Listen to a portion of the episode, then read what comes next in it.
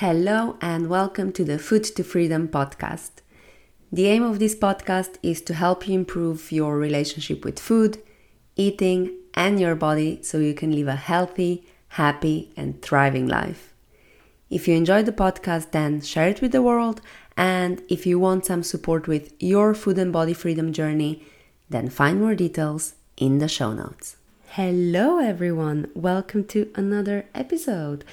And I'm so glad that you are listening to this one because I think it's extremely important and it kind of shaped my entire week. So this came, the topic came from the calls and check-ins with clients. For some reason, this week, motivation has been this huge topic, and just also from talking with friends and family, it seems like everyone is in this sort of a strange, low energy, low vibes, low motivation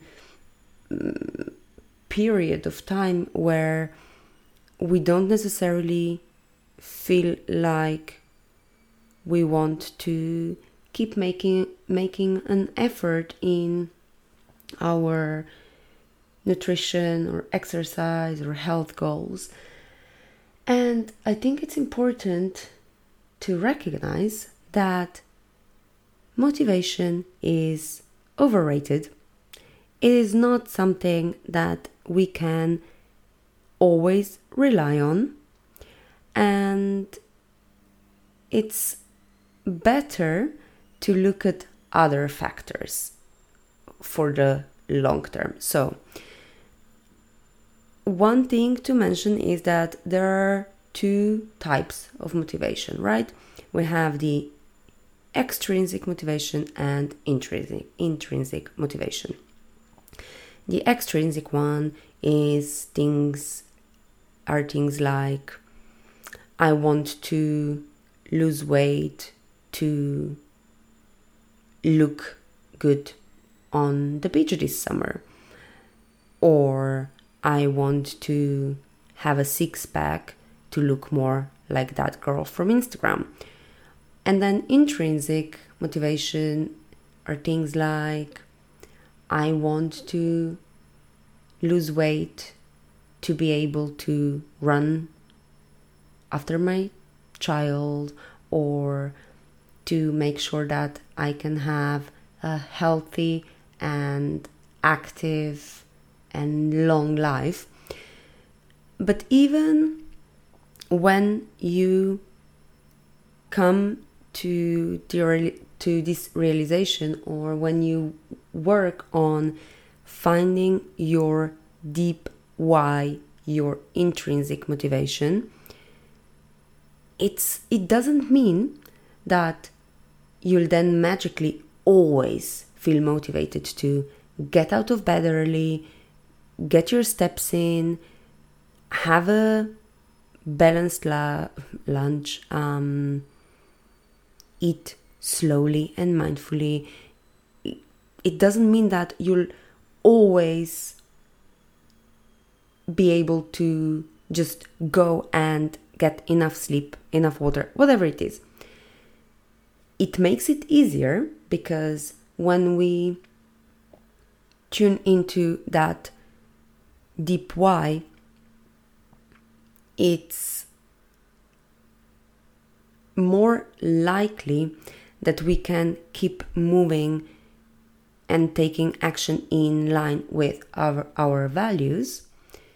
So it's for sure the type of motivation that will keep us going for longer than the extrinsic motivation, but it doesn't mean that we'll never again struggle.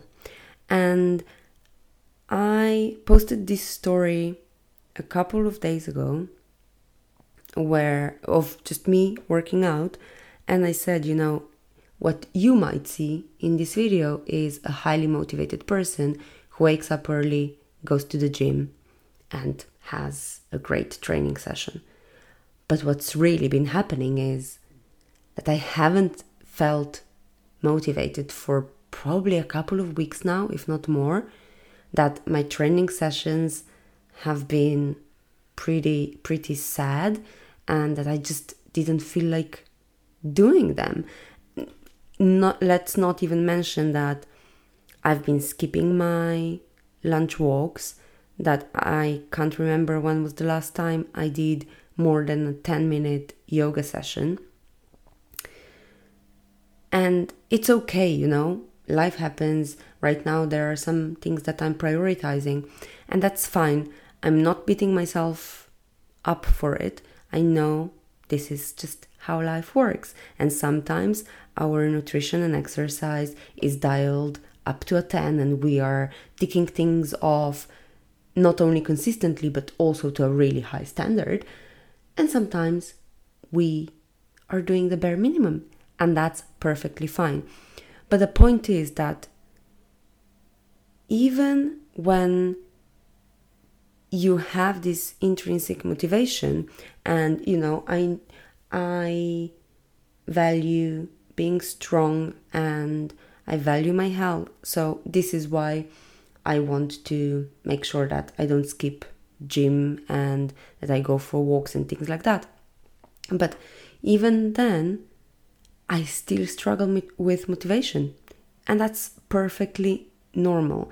It's not like we have this unlimited motivation resource. We, or yeah, we don't. And so some of the things that I feel are more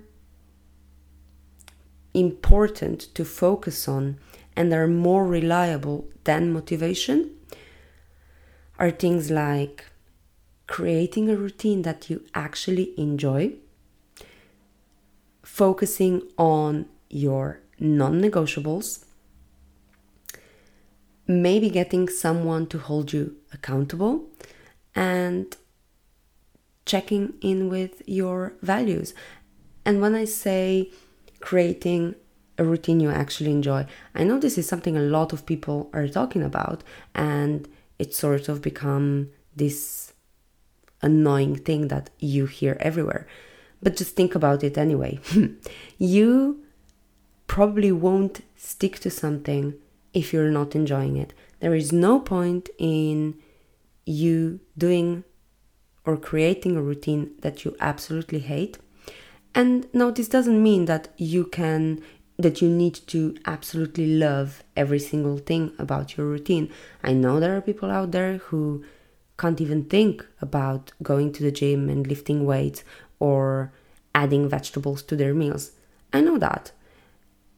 And because we're adults, sometimes that means we need to make certain compromises. And so if you really hate vegetables, how can you make it more enjoyable? Can you maybe add a sauce? Can you try a different recipe? Can you add different seasonings? Just try different things out to make it easier for yourself. That's one part of it, right? Making things suck a little bit less. And then the next thing is focusing on your non-negotiables. Like what I was saying earlier about the dial-in, sometimes we are at a ten, and that means we get enough sleep, we get three balanced meals a day, we work out two to four times a week, we get our steps in, we do some mindfulness practice every day. This is our ten, but we know that we are rarely at our ten because life happens.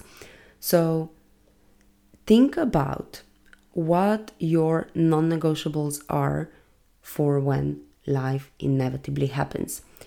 And that might look like, okay, when I'm really stressed and busy at work and maybe I have some family things going on, what is the bare minimum that I know I can do?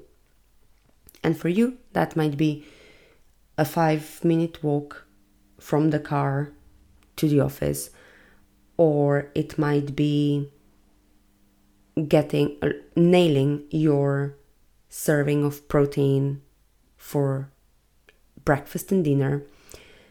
Just think about what is something that you can definitely, definitely do regardless of how difficult life gets. And then every time you feel like you're maybe not the most motivated, you can just think, okay, what's that bare minimum again that I said I would always do regardless of how bad life is right now? And then you go and you do that. And then the third thing I mentioned was accountability, right?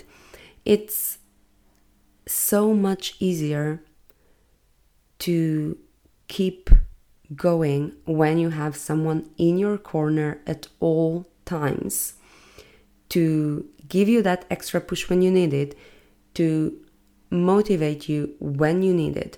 And that doesn't necessarily mean working with a nutrition coach or a P T one-to-one, right?